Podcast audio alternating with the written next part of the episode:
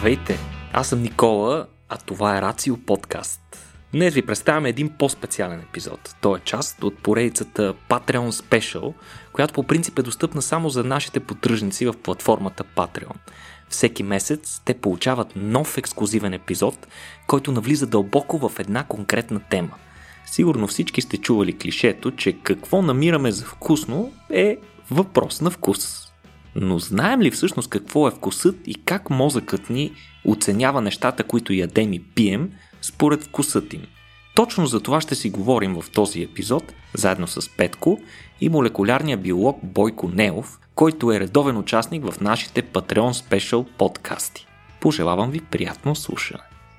Здравейте, аз съм Петко, а това е Рацио Подкаст, нашето специално Patreon издание за всички вас, които ни подкрепят в сайта Patreon и по други начини. Разбира се, до конкретно за нашите патреони. С Никола сме сме изобретили. Никола, ти го измисли този формат, всъщност, като, ревера, като реверанс към хората, които ни подкрепят. А, така че можете да благодарите и на него, докато ние пък ви благодариме на вас а, за подкрепата. А, днес, както обикновено, аз нямам представа за какво ще си говорим. Знам само, че имаме един допълнителен гост, а, когато познавам, имам удоволствието да познавам. Бойко, истински интелектуален и всякакъв друг фрик. Бойко, здрасти! Здраве желаем! Той е истински интелектуален гигант. Абсолютно.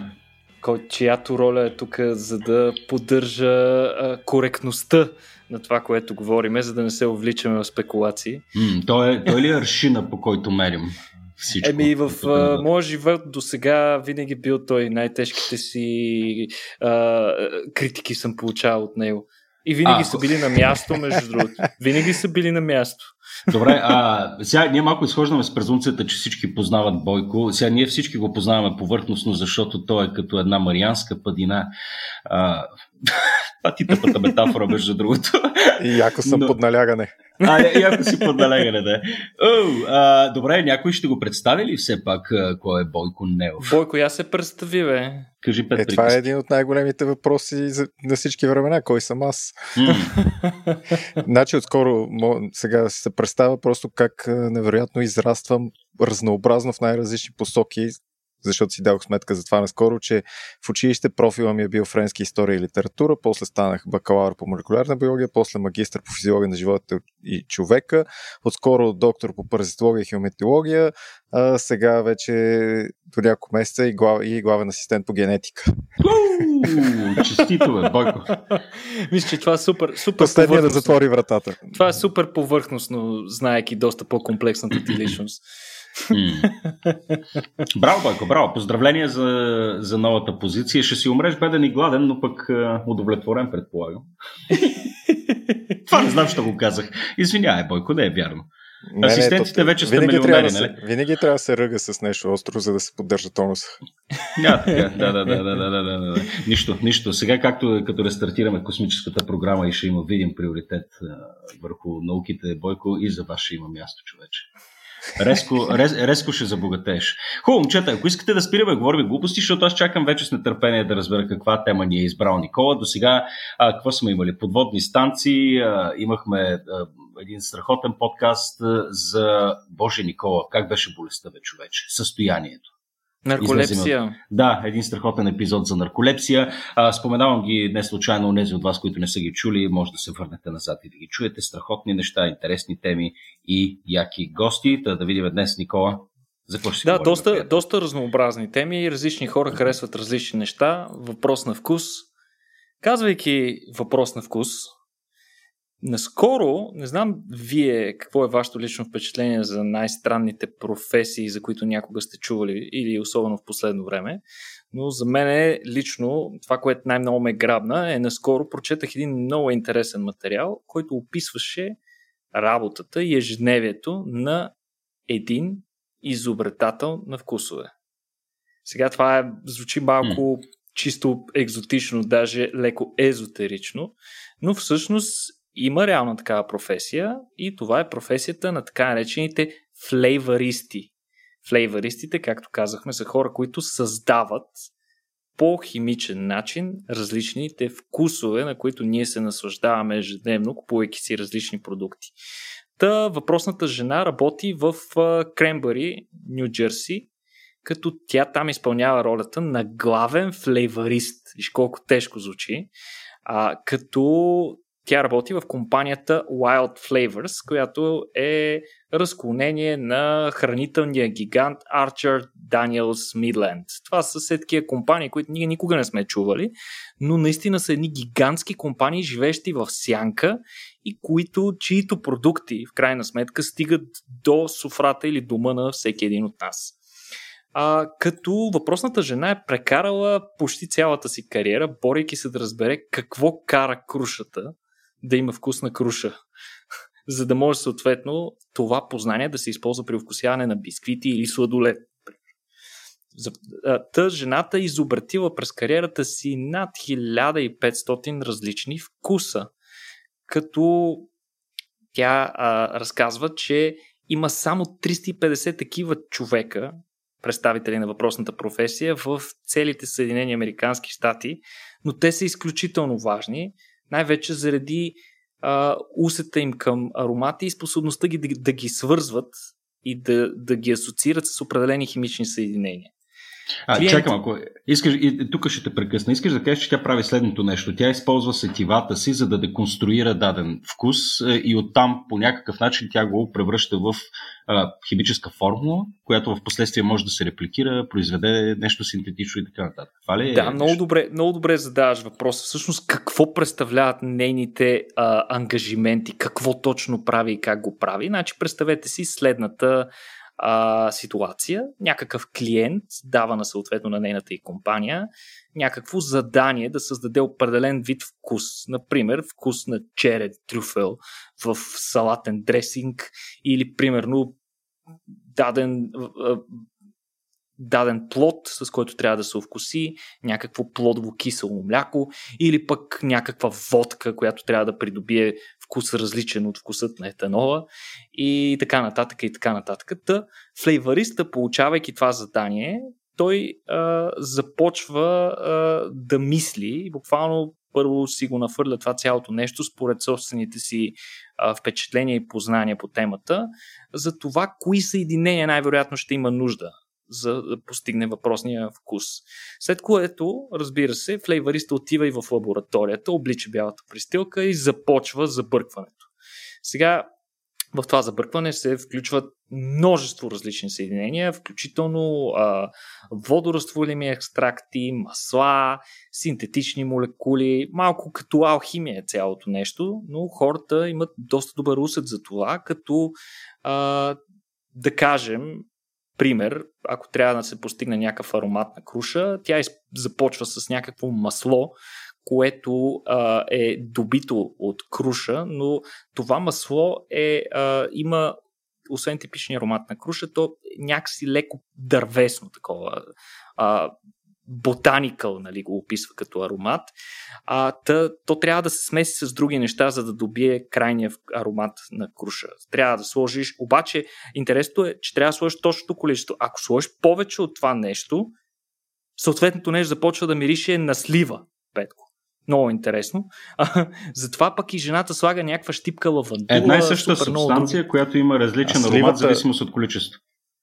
Сливата мит, мита ли е? Това не се споменава, разбира се. Но а, в крайна сметка се търси някакъв баланс. Като повечето вкусове, съответния флейварист ги наглася по своето собствено усещане за увоняние и чак след като постигне нещо, което наблизо напомня нежелания аромат, започва и да тества на вкус как има това нещо, за да може да прецени дали върши съответната работа. А, като да, интересно жената разказваше, че някои вкусове, ако се прекали с, съставките, те могат да имат да, да добият някакво много такова изкуствен, изкуствен вкус, който много хора описват на химически или леко фармацевтичен такъв вкус, като на някакъв медикамент.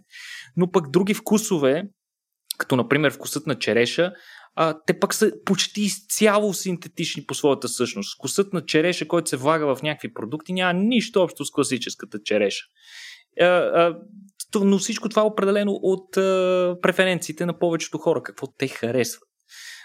много често, примерно, работи с продукти. Защо има нужда от флейваристи е добър въпрос. Защо не работим с естествени вкусове? И, например, много често жената работи с продукти, които са формулирани заради техните хранителни характеристики, така че те да бъдат строго регламентирани, но в крайна сметка цялото нещо, което се получава накрая е ужасно или безвкусно, например.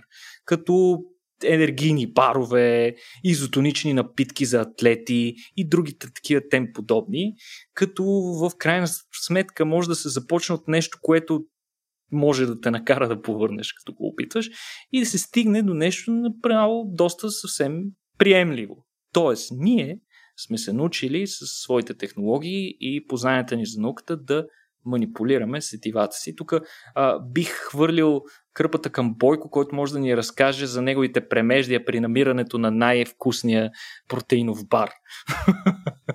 което мисля, че не беше много лесна задача, доколкото си спомням. Аз по-скоро бих го определил като най-поносимия протеинов бар. Да, да, макар че наистина за кратък период от време може дори да, да ти стане вкусен и да го хапваш по-често. Но все пак, Никола, знаеш, че ние имаме традиции с заслепените тестове на различни продукти, което също е интересна идея да изолираш чисто вкусовите качества на даден продукт от маркетинга, с който си, заби, си залят.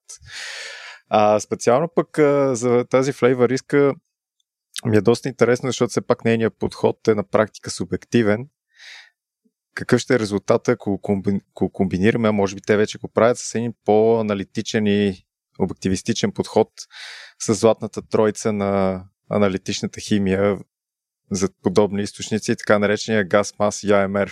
Тоест, а, газова хроматография, мас спектрометрия и ядрено-магнитен ядрено-магнитна резонанс спектроскопия. Газ мас, Ако е, газ мас? Газ мас и АМР. О, супер, добре. Това е като пирони, патрони, да, и така нататък. А, а, защото там наистина ще можем чисто, чисто качествено и количествено да анализираме всички входни вещества в нашия семпъл, от, бил той от круши или нещо друго. И според мен ще е много интересно, ако ги комбинираме с вече субективния подход на един истински такъв специалист и познавач.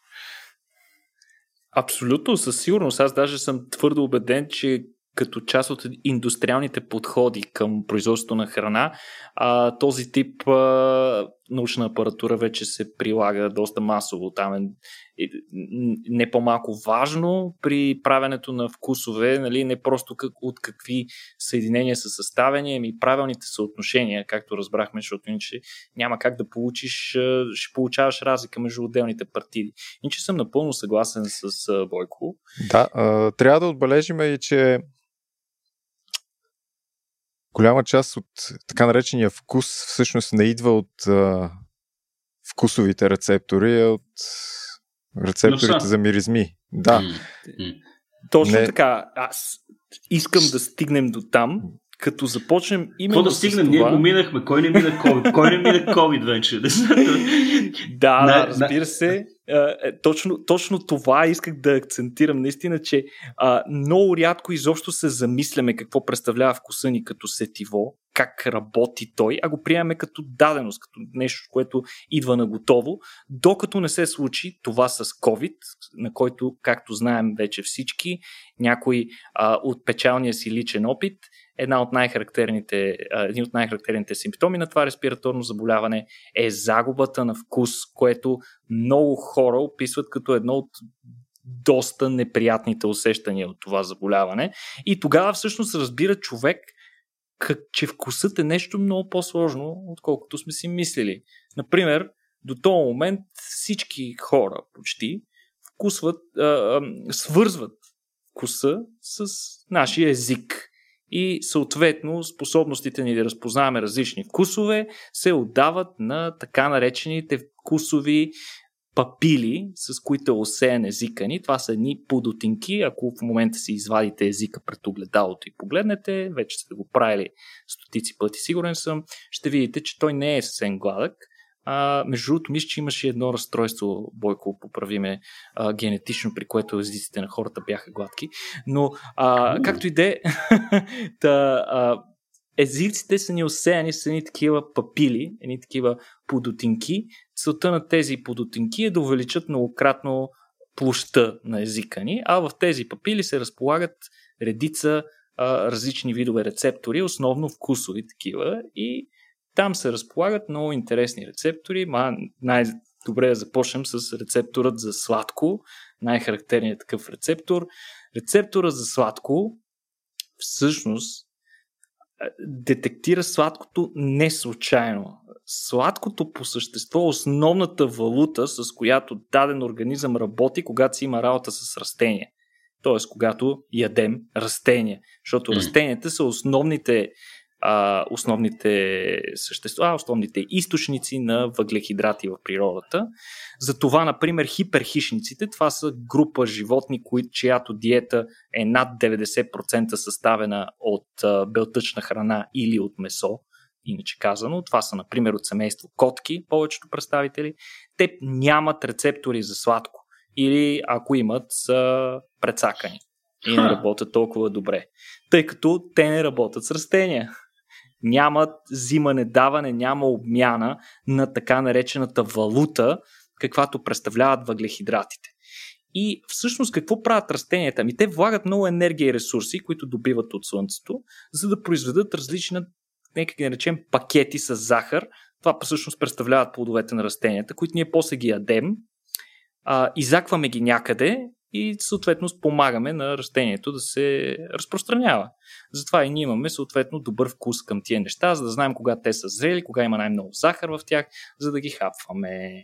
Hmm. Обаче, разбира се, това не означава, че всички растения ще се придържат към тази сделка. Има растения, които са развили способност да ни прецакват в това отношение. Едно такова растение, което не спазва сделката, се казва Пента дипландра бразеана, което е всъщност растение, което живее в Източна Африка и произвежда един много интересен много интересно съединение, което се нарича бразеин това съединение стимулира рецепторите ни за сладко, но е пък много по-ефтина, много по-лесна за синтезиране версия, много по-ефтино му излиза на растението да прави бразин, отколкото глюкоза е, или захароза и съответно по този начин излъгва животните да го ядат, като например маймуните се пръскат да го ядат това растение, като разпръскват семената му и така нататък, но не получават абсолютно никакви калории в замяна. Това много наподобява, вероятно, се, се замислите за спартама и на изкуствените подсладители, които ползваме в момента в нашето ежедневие. Те също не носят никакви калории, но ни носят удовлетворение за сладост. Друг такъв вкус е умами. Или там, не знам, има ли друга дума на български Бойко? Май умами му викат основно. А, но това пък е основният ни рецептор за протеини, т.е. когато работиме с богати на протеини неща, основно месо или пък бобови култури, нали, които също са богати на протеини. А, там каква е идеята? Вместо да засичаш протеина, защо засичаш протеина? Вместо може, може да засичаш просто един, една аминокиселина, от която са изградени всички протеини. Това е глутамата, Mm. И всъщност умамито е рецептор за глутамат. Затова, например, в китайската източната кухня се използва глутамат в ястия, в които няма месо, се поставя глутамат и всъщност много интересно, ти лъжеш собствения си рецептор, че приемаш месо, а всъщност за това нещо е абсолютно вегетарианско. Много е интересно това. Да, това е вкусът на соевия сос. Точно така. В соевия сос е много добре концентриран, но го има и в някои други съставки. А, друг такъв от основните вкусове е вкуса за кисело. Какво според те, Петко, вкусваме ние, когато усетиш кисело? Mm, Какво чисто идея, химически? Химически имаш някаква идея. Кисело, киселини, какво... Ми, киселина, да, това, това, това бих казал като, като нещо. Иначе нямам никаква идея. Изключително забавен факт е, че когато вкусваме кисело, всъщност ние вкусваме протони. Усещаме Протони. вкуса. Да, усещаме вкуса на протоните, защото. А, не съм когато... смятал, че е толкова космическо, космически процес или физически, като си ям киселото зеле. Свободни протони, Петко. Точно това е което усещаме, защото дисоциирането на киселините в воден разтвор води до отделянето на такива а, протонни групи и отделната група на киселината, но ние това, което е, усещаме е, като те кисело... Те все пак се закачат за една водна молекула и формират хидроксони иони, но да, можем да кажем, че усещаме Това е скил, значи. Точно За какво така. го каниш, Бойко? Виж какво прави се. Много ми е важен. Много ми е важен. А, но пък ето тук още един пример за това как можем да заблудим един от базовите си вкусове. Това е съединението мираколин, което се произвежда от едно тропическо растение, известно като Miracle Fruit, който а, е много, интер... много интересно това съединение, защото то се свързва с рецепторите за сладко и в кисела среда подава изключително мощен сигнал за сладост. Толкова мощен, че тотално пренебрегва сигнала за киселост в устата. И ние в интерес на истината с Бойко имаме удоволствието да, да сме го тествали това нещо, като са ни приятели си направихме специално киселинно парти, където се събрахме, всеки донесе някакви кисели неща и се назобихме с uh, Miracle Fruit. Uh, Бойко, ако искаш, мога да разкажеш какво ти остана като спомени от това нещо. Вие какви странни партите имате? Ами, какво ми остана? Честно ти кажа, остана ми като спомен, да, това е интересно преживяване, но и по-смахнати вещества сме опитвали. не, не, но наистина, наистина мен... Не, абсолютно всичко е както Никола го описва. Просто получаваш една лека така, един лек ди, а, дисонанс сенситивен дисонанс, защото неща, които си абсолютно убеден какъв има вкуса, тъй като си ги опитвал стотици и вероятно хиляди пъти, изведнъж имат всъщност съвсем различен вкус. И това ти предизвиква едно приятно странно усещане. Да, например, един от най-добрите примери е да захапеш един лимон, което обикновено, нали, някои хора го правят наистина, но не могат да захапят и да измучат чак един лимон, така бавнишко го ядат, докато тогава, като го ядеш, има вкус на изключително сладка, концентрирана лимонада. А, другото нещо, което много ме впечатли, например, ананаса, като го резнеш парченце ананас и го вкусиш, а, има вкус на баклава. Буквалният смисъл на дума. Толкова е сладко, буквално не можеш да продължаваш да го ядеш от сладост. Иначе а, може да си пръскаш оцет на езика, който има така, остава вкус на леко развалено вино в устата ти, но, не е, но никаква киселиност не се усеща. Или пък киселото мляко, което изглежда се едно някой го е наръсил с захар и, и така нататък. Серия интересни такива неща. А, но продължаваме нататък умами, сладко, кисел, кой друг главен от вкус ни остана? Горчивото, разбира се. Какво прави горчивото? Какво, каква му е ролята? Това е нашия химически детектор на токсини, особено такива, които са продуцирани от растения, а, като в интерес на истината рецептори за горчиво имаме не само по а, езика и устната си кухина, а имаме дори навътре, в собствените ни черва, в стомах и дори в белия ни дроб. Това е много Ха. интересно. Да, като а, всъщност детектирането на горчиво води автоматично повечето случаи а, кара животното или съответно човека да се откаже от съответното нещо, което е предизвикало силно горчив вкус. А пък а, тези рецептори в стомаха и в червата, тяхната роля е когато все пак ние изядем нещо, което е горчиво, те се свързват с тия рецептори и се подава сигнал, който да кажем може да забави скоростта, с която а, стомаха а, отделя съдържимото си в червата, което дава време на стомаха да да унищожи токсина, да прекара повече време, или пък дава време съответно на останала част храносмилателна система да се подготви, съответно да се предизвика а, разстройство, с което много бързо да изкараме нещо, за да не ни отрови, или пък повръщане, изобщо за да не стигне до червата. Така че много интересно, много добре се е адаптирал а, човешкия организъм към това и горчивото като вкус е доста важно. И разбира се, ето да кажем няколко примера за съединения, с които можем да лъжем а, устата си за горчиво. Стеробин е едно съединение, което се произвежда от а, растението Ерба Санта, което е много подобно на Ерба Мате или пък популярната напитка Мате а, се прави от него. Това е негов роднина.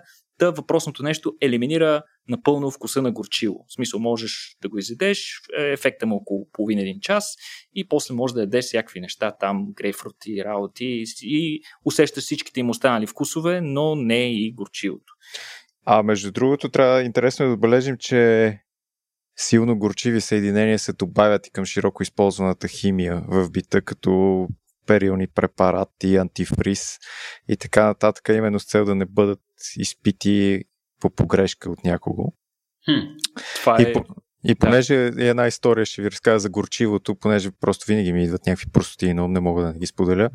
Когато си правихме една разходка с лодка из, а, около гръцките острови, ние тежко страдайки от морска болест, капитана ни раздаде по едно хапче срещу гадане. Другите ми са екипажници, изповръщаха зад борда твърде бързо тези хапчета преди да успеят да им подействат, но аз с сетни сили се държах, че трябва да издържа и просто да задържа хапчето, за да мога да ми подейства. Но останалите сякак се опитваха да ме саботират, като ми обясняха това хапче всъщност колко много горчи, докато го повръщаш. Що правиш хапче, което да е горчиво? Не, там по-скоро не е нарочно направено, просто активната съставка вероятно наистина задейства да, тези рецептори за горчивина. Абсолютно. А, а... Да, кажи Петко. Е, казвам, има ли логика всъщност в Макар, в че има, има известна логика и хапчетата да се правят горчиви, за да не, нали? да намерят не. малки деца да не ги изпапкат като бомбонки. Да, сега се замислих. Точно така, съединението, за което говори Бойко, или поне едно от най-често използваните такива съединения, се нарича Bitrex и то наистина се влага във всякакви такива продукти. Много ниска концентрация от това съединение, то дори не е толкова отровно, а, много ниска концентрация веднага задейства изключително мощен сигнал от рецепторите ни за горчивост, като за мен беше много интересно, че го слагат също в а, а, някои от лаковете за ногти, а, за да може хората след като се лакират да не си гризат ногтите, което е пълната... много ме втрещи, много ме втрещи това. А, иначе, между другото, има и храни, които са горчиви, на които ние хората се кефим. Например, броколи, грейпфрут, бира, Кой се кафе. кефи на броколи и грейпфрут, бе? Не, Добре, на, за грейпфрут съм съгласен. Петко, напомни ми да ти разкаже после един вид, твърде е брутален за подкаст. Mm. Абе, добре. давай свободно, давай свободно. Хора, хора, хората за какво си плащат, бе, Бойко? Добре, окей, okay, добре. Еми, какво е общото между броколито и аналния секс? Mm, какво е общото, Бойко? О, майко ми. О! Са ти си го поиска. О! това... Е, еми не, това, оставяме го, това е положението. Край, хората са поели рискове, надяваме да се да нямаме млади, млади патреони mm. в, сред, нас, сред, нашите, сред нашата аудитория. Та, броколи, грейпфрут, бира, кафе, маслини, петко, между другото също са горчиви. О, и да. в интерес на истината, това, което се случва е, че културата, тук вече се намесва вече следващото ниво на, а, в а, човешкия мозък. Културата, която сме развили в, на човечеството, ни е научила, че всъщност тези неща не са отровни, не са опасни, ами са ядливи и дори могат да ни донесат полезни съединения и са хранителни. Mm. Затова има теория, че децата, например, много често децата не харесват тези продукти, докато са малки. Не обичат броколи, грейпфрут, е, броколи, разбира се, то е тематично, всички деца мразят броколи, а, не обичат бира, кафе и така нататък, докато с напредването на възрастта те се, запо... се заучават от другите хора, че могат да ядат тия неща и вкуса им постепенно започва да им харесва. А, иначе има и група хора, в интерес на истината, които чисто генетично имат допълнителен рецептор за горчиво, който е още по-чувствителен от този, който имаме всички останали. Mm. И те са така наречените супер тейстъри. Това е доста рядко генетично разстройство, което между другото има стрипове, върху които е нанесен, нанесено специално съединение, което, които можеш да лапнеш и да ги посмучеш малко и ако не усетиш горчиво, значи не си супер тейстър. Докато хората, които са супер тестери, ги усещат тия неща и те имат а, много, интересни, много интересни ефекти при тях. Те и алкохол в интерес на истината май а, не си падат много и не могат да пият, но пък а, могат да усещат някакви много интересни а, нотки в храните, които ние не можем. И остана един друг вкус, за който сме си говорили, соленото. А, той се дължи на различни соли, основно натриеви и калиеви а, хлориди. А, сега Бойко има един друг вкус, който е доста противоречив, но наскоро беше открит и установен, че съществува специален рецептор в устата ни за него. Чак, чакай, ти казваш. Бойко има един вкус, който който е, е много не, противоречив. Е, не, не, той му, е, той му е много любим, той е вкус. Бойко, не, кажи това, е, това е естествено вкусът за мазнина и мазно. Мазното обича. Mm, Все още, между другото, се спори, тъй като са открити няколко гена, които участват в а, този вкус тъй като при плъхове е показано, че когато липсват някои или всички от тези гени, те не, не предпочитат пълномаслено мляко пред обезмаслено, докато иначе обикновените диви, така наречени див тип плъхове, си предпочитат пълномаслено мляко. И е показано, че тези, тези гени са функционални и при хората. А, въпреки, че точната, точната им, точния как да кажа, точната каскада, в която тези протеини и гени участват, не е напълно изяснена, но все пак това е един от вкусовете, който очевидно съществува. Има още няколко други вкуса, не знам Никола дали ти ще ни разказваш за тях, които са вторични и са леко спорни. Примерно вкусът на метал, вкусът на тебешир и така нататък, които също са доста специфични, дори трудно да се наречат вкусове, но все пак предизвикат усещане, което може най-близо е до вкус и се придават им директно на влиянието на различни иони, дали калциеви, за, когато става дума за вкусът на тебешир или на други метали, когато говорим за металния вкус в устата. А що казваш, че е спорно? За тези вкусове дали, дали съществуват? При положение, че ти каза няколко съвсем конкретни неща. А, тъй като в много случаи механизмите, по които действат рецепторите за тях не са установени или самите рецептори не са установени, въпреки mm. че експериментално е доказано, че животните и хората усещат по специфичен начин съответните вещества или метали, иони. Е, да, то, то, то, то, всеки може да го потвърди. Това, но науката не приема субективни да, интересно, за... да, интересно е. Би могло, ако има статистика, нали, това дава насока поне. А, Спорно е доколко хората имат вкус за скорбяла, да кажем, за което е доказано, че плъховете имат такъв вкус, докато за хората е спорно, дълго време се смяташе, че нямат, напоследък се твърди, че всъщност бихме могли и скорбялата да усещаме. В Ирландия вече нямат. След картофения глад ли? Да, да. Айде, още една шегичка, ако искате за масов глад да вкарам. Има и други теми. Между другото, по, по, ако се върна малко назад на това, че някои хищници са изгубили част от рецепторите. Сега, между другото, и за лютото, предполагам, че Никола ще ни разкаже mm-hmm. в най-скоро време, но така леко едно лирическо встъпление за лютото. по някакви причини се бях объркал, тъй като птиците нямат рецептори за люто. Това позволява на растенията, които са люти, да бъдат изяждани само птици, а не от животни, става дума на животни и така да бъдат разпространяни на по-големи разстояния. Та не знам защо в даден период бях останал с а, грешното впечатление, че кучетата нямат а, рецептори за люто.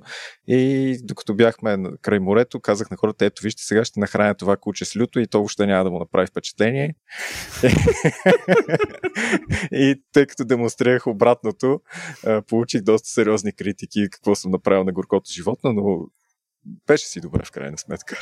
Добър, добър експеримент, чисто емпирично доказваш нали, някаква теза, макар и да не е тази, на която си бил първоначално. Да, между другото, лютото е много добър пример.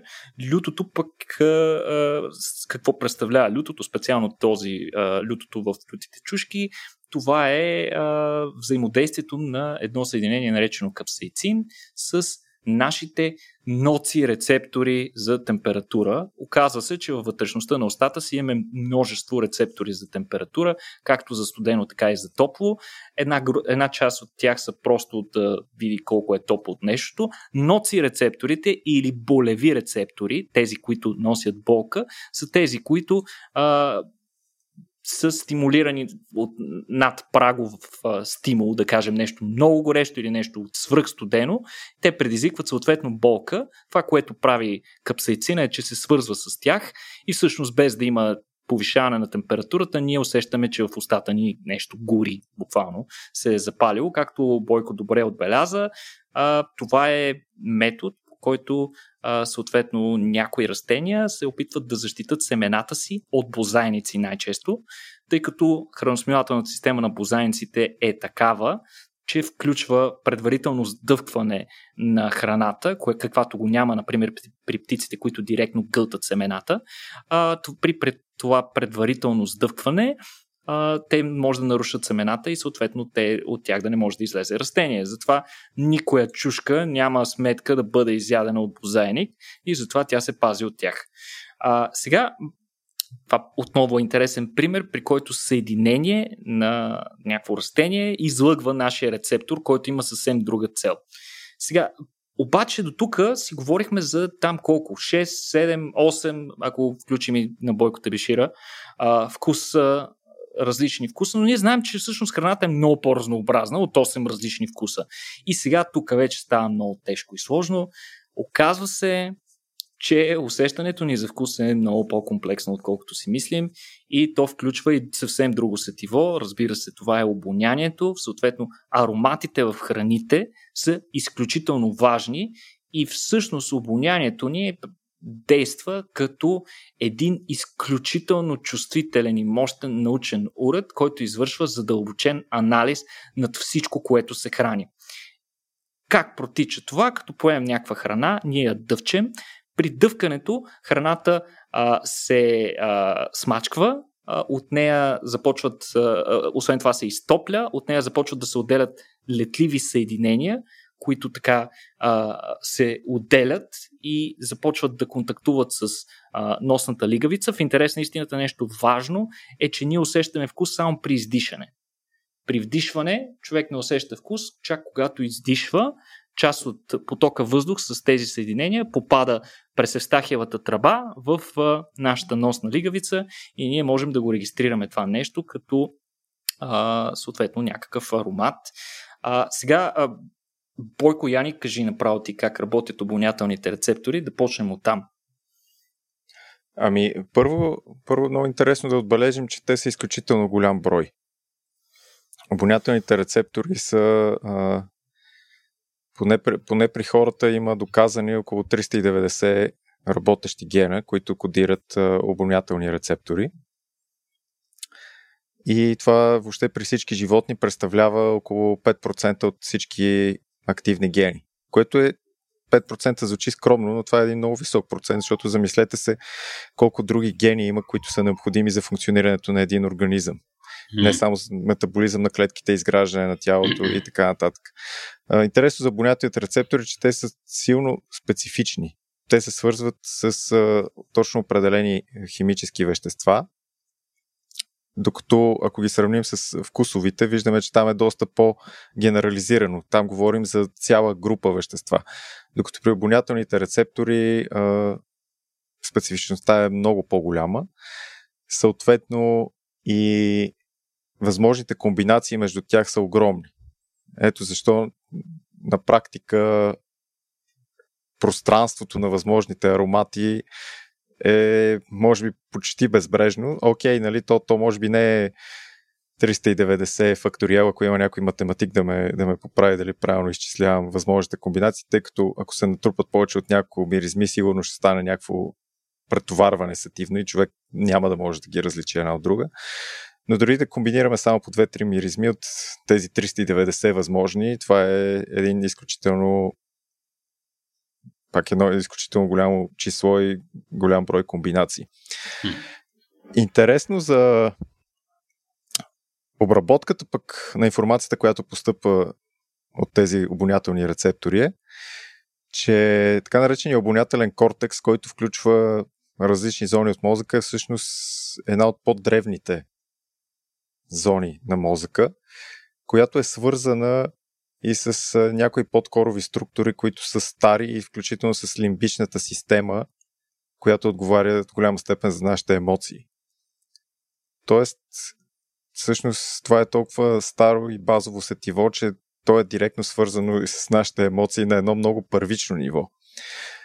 А, една, от, една от анатомичните зони, която се явява нещо като някакъв информационен хъб, която прехвърля а, обонятелната информация към останалите зони на мозъка, приема информация не само от обонятелните рецептори, но и от множество други зони на мозъка и учените са установили, че тя има може би 28 входа, т.е. получава информация от 28 различни зони в мозъка и предава информация към може би 20 други зони. Тоест, всъщност, обонянието е изключително базово за не само за нашата личност, ми въобще за нашето същество, ако погледнем на едно по-низко ниво. Естествено, сега при хората химическата комуникация и сигнализация е малко притъпена нали, с развитието на по-новите там предни, предни зони на мозъка, но въпреки това не бива да я пренепрегваме и вероятно всеки от нас има спомен как а, просто някаква неприятна миризма не може да се пребори. Не е смисъл, ако в едно помещение има неприятна миризма, каквото и да прави, колкото и да се убеди, че всъщност няма страшно. Нали? това, че някой му мирише ужасно краката не е толкова голям проблем. Да, на едно много органично ниво да не може да го, да го потиснеш това усещане. Точно така. Към всичко това за обонятелните рецептори и, и това, което Бойко спомена за така наречения код на обонятелните рецептори, при който нали, ние нямаме, не можем да разпознаваме само 390 миризми, ами напротив комбинацията между отделните съединения, които съставят, а, нека го наречем, подписа на даден аромат, те задействат различна комбинация от рецептори, а, които пък информацията от тях се интегрира с вече споменатите а, рецептори за вкус и така нататък. А, иначе обонятелните рецептори са изключително чувствителни. Толкова чувствителни, че могат да засекат съединения, които са а, с концентрация няколко части на милиард. Което какво означава? Няколко молекули от милиард молекули, да кажем във въздуха или в храната, те могат да ги засекат до толкова, че ние да усетим съответното съединение или съответният аромат. Така по този начин може да се детектират трилиони, буквално десетки трилиони различни ароматни молекули. Това не означава, че разделителната способност на това сетиво е много добра. В смисъл, това не означава, че всяка от тия а, ароматни молекули ние можем в съзнанието си да я отграничим, но пък ни дават една изключително богата палитра от усещания, които изграждат нашата собствена реалност. Ако смятате, че а, обонянието и вкуса са нещо малко, нали, питайте хората с COVID как се чувстват те в а, една такава ситуация, в която ти, между другото, Петко, загуби ли си обонянието и вкуса? За, за няколко дни беше крайно неприятно. Е, сега, има далеч по-неприятни неща, които могат да ти се случат, обаче, както ти каза, а, просто ти усеща, ти, така изчезва ти част светоусещането изобщо, осъзнаваш наистина колко е колко е важно. Добре, в крайна сметка човешкото обоняние къде стои на една своеобразна скала по способности? Защото нали, много сме свикнали да говорим за това, че а, ние сме нищо в сравнение с останалите животни. Нали, видиш ли как мечка може да те надуши от 3 е, км, пък аз не мога да надуша нали, откъде идва странната миризма в хола ми, примерно. А, къде се намираме ние по тази скала? Ами, по това, което аз съм чел, а, всъщност действителност обема на носната лигавица, т.е. мястото, където се разполагат обонятелните ни рецептори, това беше важно да кажем. Те се разполагат в, от вътрешната страна на носа в една специфичен, нека го наречем специфичен обонятелен орган, тази лигавица, която непрекъснато трябва да е влажна. Това е много важно а, условия да работят рецепторите, те трябва да са покрити непрекъснато с един тънък слой мукус, иначе просто не работят. Това е причината, когато сме болни от респираторно заболяване и тази мукоза се надуе, т.е. се възпали, а, при такива ситуации а, понякога губим обонянието си. А, но важно е да кажем, че при много животни обема на, на тази а, носна лигавица е много по-голям, отколкото при човека. Например, при някои кучета, хрътки, а, мечки как, и така нататък животни. Но повечето неврофизиолози, които се занимават с обоняние, от години твърдят, че това, че човек има слабо обоняние е някакъв чудовищен мит. Ние имаме доста силно обоняние и доста богато като различни а, варианти на съединения, които можем да засичаме. Просто чисто еволюционно, а, може би а, способността ни да виждаме неща от далече а, ни е накарал да нямаме необходимата чувствителност, т.е. да не можем да засечеме като някоя, като някоя кула така, от километри да засечеш нещо във водата. Това сме го със сигурност го нямаме, но пък може много по-богат набор, букет от съединения, които другите животни въобще не ги вълнуват. Например, съединенията, които се отделят при готвене на храна повечето животни не са чак толкова чувствителни на тях, колкото сме ние. В смисъл, те могат да усетят, че нещо някъде се готви, но вероятно а, няма да им донесе чак толкова богата информация, каквото би довела на нас. Е, да, защото ние го конституализираме, нали, в крайна сметка. Това, ние надушваме лозови трябва, сърнички. Точно така. Това, което ни трябва, ние го засичаме. Така работи еволюцията, в смисъл това, което ни е било нужно за да оцелеем, то е било, се, се е развило а, в а, съответния аспект, а това, което ни е било нужно, а, постепенно е закърняло и сме го загубили. Mm. Например, въпросният вомероназален орган, който участва в детектирането на междувидовите сигнали с участие на феромони, за който Бойко спомена по-рано. Бойко. Нещо. Да, я, исках, исках леко да се поправя, тъй като това, което казах, излезе, че рецепторите за миризми са строго специфични. Да, естествено, бихме могли да намерим вещества, има вещества, които да активират точно един определен от тези приблизително 400 рецептори, но като цяло повечето вещества, които помирисваме, активират по няколко такива рецептора и по-скоро някакви мотиви от една молекула се свързва с всеки един от тези рецептори. Mm-hmm. А също така за различната чувствителност и способност да, да диференцират миризми при различните организми е важно не, не само доколко е голяма площа на така, рецепторната им зона, т.е. и количество на рецепторите, но и зоната в мозъка им, която обработва тази информация.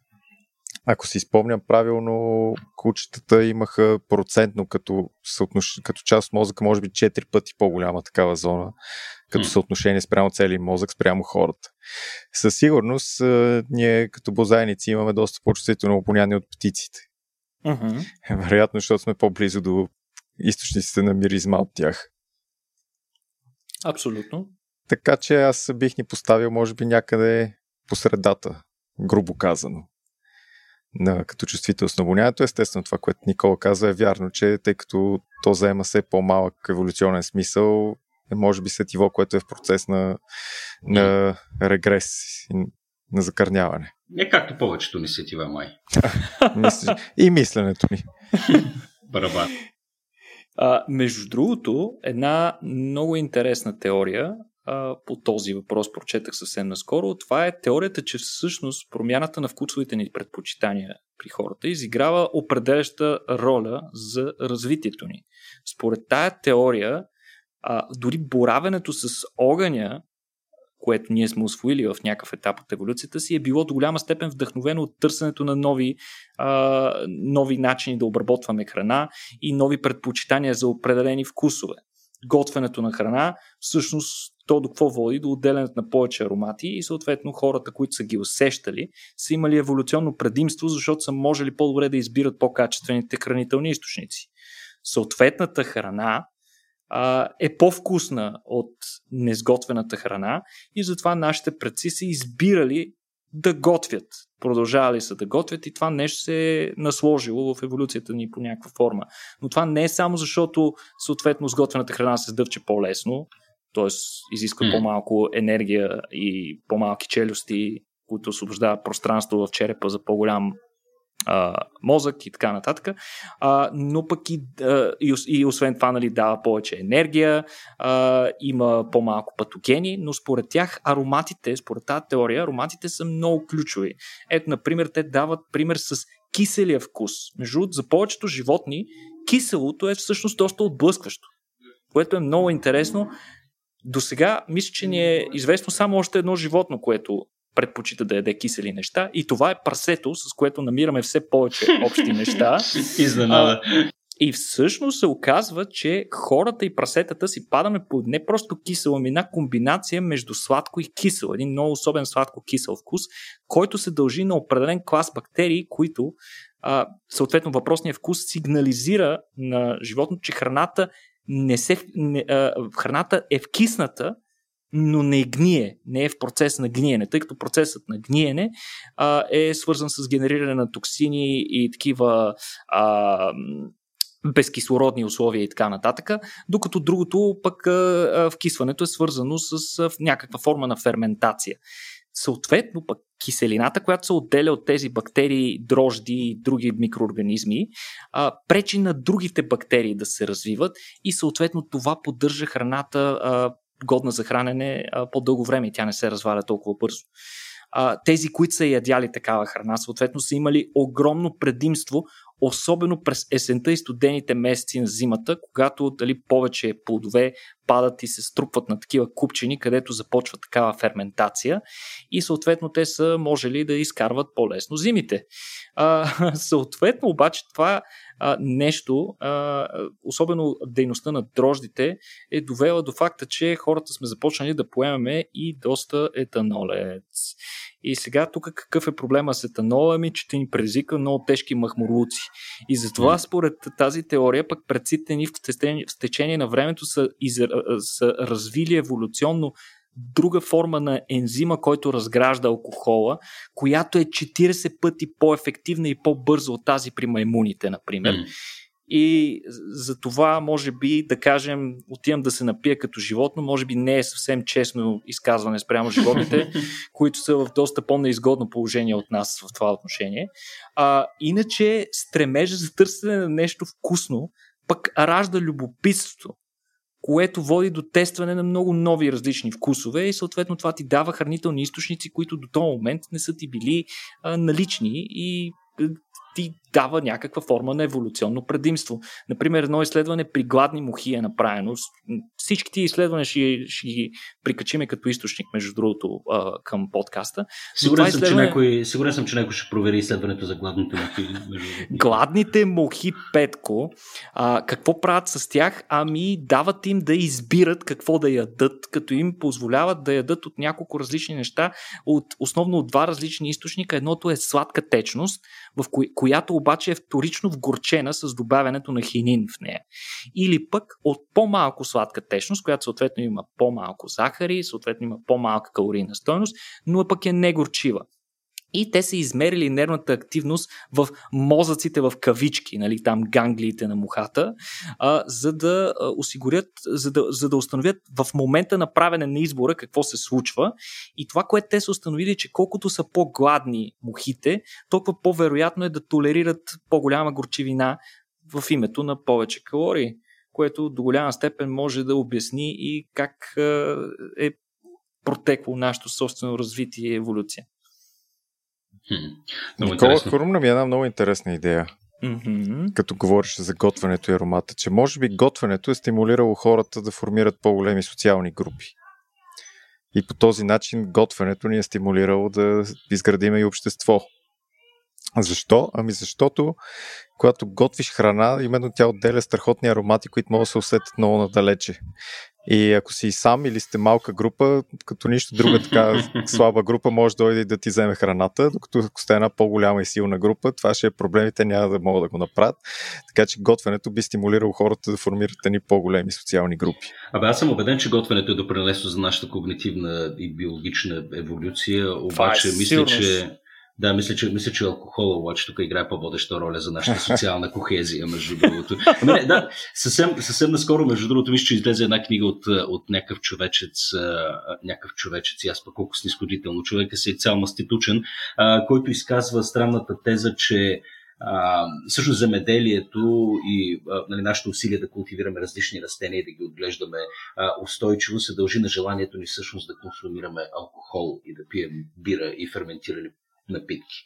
А, още не съм е прочел а, книжката, но така слушайки го човека, имаше резон в а, цялото нещо. Като да, това, нещо. Е, това е, съвпада с една теория на Бойко, че реално хората са уседнали и са започнали да правят а, селища в момента, в който е трябвало да почнат да правят бира, нали, защото е трябвало да си гледат хмела. Ами, точно. И зърно, да, да, тази не е моя, но, но я пропагандирам, да. че бирата, бирата също е в основата на земеделието и цивилизацията. Ох, пичове, аз, аз почнах да огладнявам и тук имам една страхотна морална дилема, понеже в момента записвам отново от Гърция и както казват, знанието носи печал и то инди Стив носи печал, яде ми се октопот и баче и не мога да си поръчам вече. И Никола, това се дължи до голяма степен на тебе. Приятел. Криво ти е, нали? Криво много ти е, е да ги ядеш. Много ми е криво. И аз ги, Петко. Те живеят много кратко. Мен това ми е голямото облегчение. В смисъл, ако живееха по 80 години, наистина нямаше мога да ги ям. Ама те живеят по 4-5 години, даже и по-малко. Mm. повечето от тях, така че те или иначе. Повечето по две даже. Повечето по две. Да, да, а, така, а, а, ще си умрат. А в крайна сметка прасето и кравата са далеч по-умни от него. Нали? А, така, така е. Това е нещо друго, за което а, okay. да, вече въобще не си даваме сметка. А, Добре, те, Бетко... повечето, те повечето хора също не са много умни, така че си достатъчно гладен. Някои няко от тях живеят също и кратко, нали? Така че се те. Добре, момчета, а, вие сега от целият този разговор, вероятно сте останали с уместното впечатление, че вкуса като усещане е нещо бая по-сложно, отколкото сме си представяли до този момент. Обаче аз искам да вкарам още нива на сложност, защото ми е просто на мен. Искам да ви покажа какъв ужас всъщност е този вкус. И всъщност ще ви кажа един много интересен факт, който се знае от отдавна. И това е, че комбинацията между отделните а, усещания, които изграждат нашия вкус, могат да взаимодействат помежду си и да се саморегулират по един, същия, по един определен начин. Например, колкото по-топло е нещо, толкова, е толкова по-малко е горчиво. Иначе казано, а, кафето, например, е много по-добро, когато е топло. Когато го пиеш студено, може да имаш нужда от малко повече захар. Това е много интересен факт, може да го тествате и вие. Също така, колкото по-топло е нещо, толкова по-сладко ни се струва. Затова всички мразим, нали, повечето хора обичат сладолет. В интерес на истината познавам само един-двама човек, които не обичат сладолет. Но почти никой не обича разтопен сладолет. Защо? Когато сладоледът се стопли и съответно се а, втечни и се превърна в едно кремче и като го тестваме, той има гаден вкус. Твърде сладък ни е. Това е точно заради тази регулация между температурите. И всъщност това, което искахме да ви покажем с това цялото предаване, целият този подкаст е, че всъщност вкусът е един чудесен пример за така нареченото явление синестезия. Синестезия е всъщност процесът на вплитане на информацията от множество сетива, която предизвиква един своеобразен конфликт между сетивата. Всъщност, вкусът е продукт на много различни сетива. Както вече споменахме, това е сливането на информацията от вкусовите рецептори по папилите на езика и бузите ни, обонятелните, а, обонятелната лигавица на носа ни, където влизат различни такива прости летливи съединения, които ние засичаме, механо и терморецепторите, които се намират в устата и зъбите ни. Това е това, което ние наричаме хрупкавост на храната, която също значително променя нашето отношение към нея и това дали ние ще определим като, като а, хубава. И нещо също доста важно. Зрението. Хора, зрението е много важно опитайте се да изядете нещо с затворени очи и, и, това, и това нещо някой друг да ви го даде и ще видите, че е бая трудно да разберете всъщност какво ядете. Mm-hmm. и, и, и всъщност тази синестезия направо може да ви взриви главата, като се замислите колко много сетива са вплетени в това, което ние имаме като удоволствие всеки ден, когато седнем на закуска, обяд, вечеря или брънч, или както вие го наричате.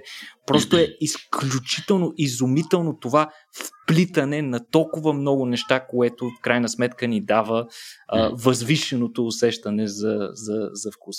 Един от резултатите от нашето общуване, Никола, през последните години, през всичките години, откакто се познаваме, е, че вече не вземам нищо за даденост. Разбираш ли всички? Е, пределно ми е ясно вече. Хм.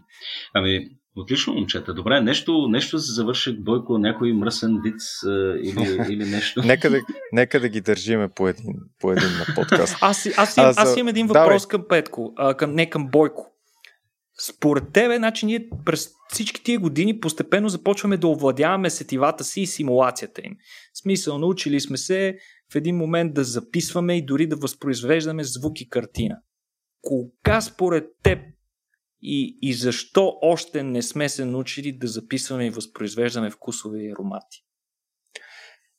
Да ги записваме, защото ще ни трябва именно газ, мас и AMR, поне в началото. После вероятно ще мога да се направи с някакви вече готови химическо, как да кажа, химически рецептори. В смисъл не става дума за технологичен продукт. Възпроизвеждането също не е невъзможно, макар че е малко скъпичко, тъй като ще трябва да потъръш някаква банка с поне стотина аромата, може би. Аз лично смятам, че можем, смятам, че не сме го направили, защото няма достатъчно търсене, което да преодолее този ценови прак. Това за мен е моето обяснение, тъй като наистина е малко по-сложно от другите сетива, които сме овладели като слух и зрение, тъй като те са на практика изцяло физични. Докато при, при вкуса и аромата и нали, осъзанието на аромата имаме нужда от химическо разнообразие. Да, да. Е, иначе бих, друга тема искам да завърша традиционно моето включване с нещо от света на оръжията за масово унищожение и воденето на война за масово унищожение. Днес ще, днес ще е един съвсем прост и скромен штрих, нали? нека да не, да не говорим винаги за някакви много сложни системи. Това е идеята да си построиме ядрените силози в уста север-юг. Защо? Ами като врага почне да ни обстрелва през Северния полюс, както ще стане ако сме в Съединените щати най-вече, но в известна степен ако сме в Китай или Русия, Русия също. Пак, пак се очаква основния удар. Са в Русия, може и от Европа, но иначе ако говорим за ударите от Китай или Съединените щати, те пак ще са в уста север-юг. Когато първите ракети взриват нашите крайни силози, това да достигне, да, да вдигне достатъчно пепел и така нататък в атмосферата, което да пречи на следващите ракети да ни достигнат. Но, но като цяло тази интересна концепция по-скоро е, няма да е много успешна. Тъй като вероятно ракетите все пак ще успеят да минат и следващите. Не ги бърка, не ги бърка толкова пепелта. Абе, Бойко. Петко, знам, че ти е любимата рубрика това Абсолютно любимата рубрика ми. Благодаря много, момчета, за интересния разговор. Бойко... А Петко, Петко yeah. преди да завършим, Кажи. да анонсираме събитието. До сега си говорихме за вкусове, oh. храна и така нататък. Хора, подготвили сме ви специално тематично събитие по темата.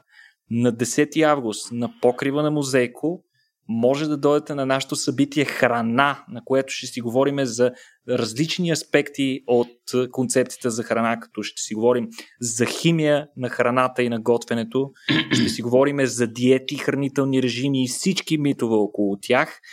Не, и ще засегнем една доста интересна тема и това е използването, потенциала да използваме насекомите като храна и като, може би, нашия а, идеален източник на храна за бъдещето, като междувременно в почивките ще може да се насладите на дегустации на различни продукти, включително такива правени с насекоми, за които благодарим специално на компанията, българският стартъп към компания на Секомо, които ще се включат в нашето събитие. А, и съответно ще има и химически експерименти и неща. Купете си билети, излишно е да го казвам. Фантастично. Да. Отново да припомним, 10 август, нали така беше? Точно така. да, прекрасно ще ви очакваме на сцената на Музейко. Ще очакваме и да се включвате и в следващите ни издания на Weekly, а, да слушате нашите ежеседмични разговори с Никола, както и да чекнете всички останали формати, разбира се, на нашия подкаст, Vox Nihili, Интер Алия. Имаме ли нещо друго, бе, Никола? И не, това се е, те... за сега. Те, патреоните ни знаят формацията. Те, патреоните ни ги знаят. Ги да, бе, аз па се си губя, се се, се, се, се, се бъркам с каква аудитория си имаме работа ние в крайна сметка. Те са вътрешни хора, така че няма нужда да им промотирам вече и, и подкрепата в Patreon. Остава само да им благодаря и да се надявам, че ще продължат да го правят. И така.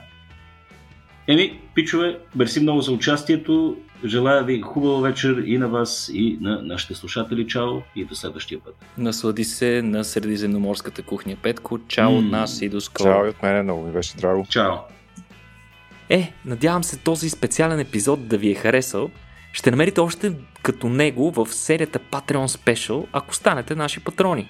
Освен достъп до месечните ексклюзивни подкаст епизоди, патроните участват и в затворения Discord чат сървър, където обсъждаме новините от света и на науката, културата, обществото и какво ли още не. Те също получават безплатен достъп до нашите събития и дори коледни подаръци от нас от Рацио. Вижте повече в линка в описанието на епизода или отидете директно на patreon.com наклона на черта RACIO.BG.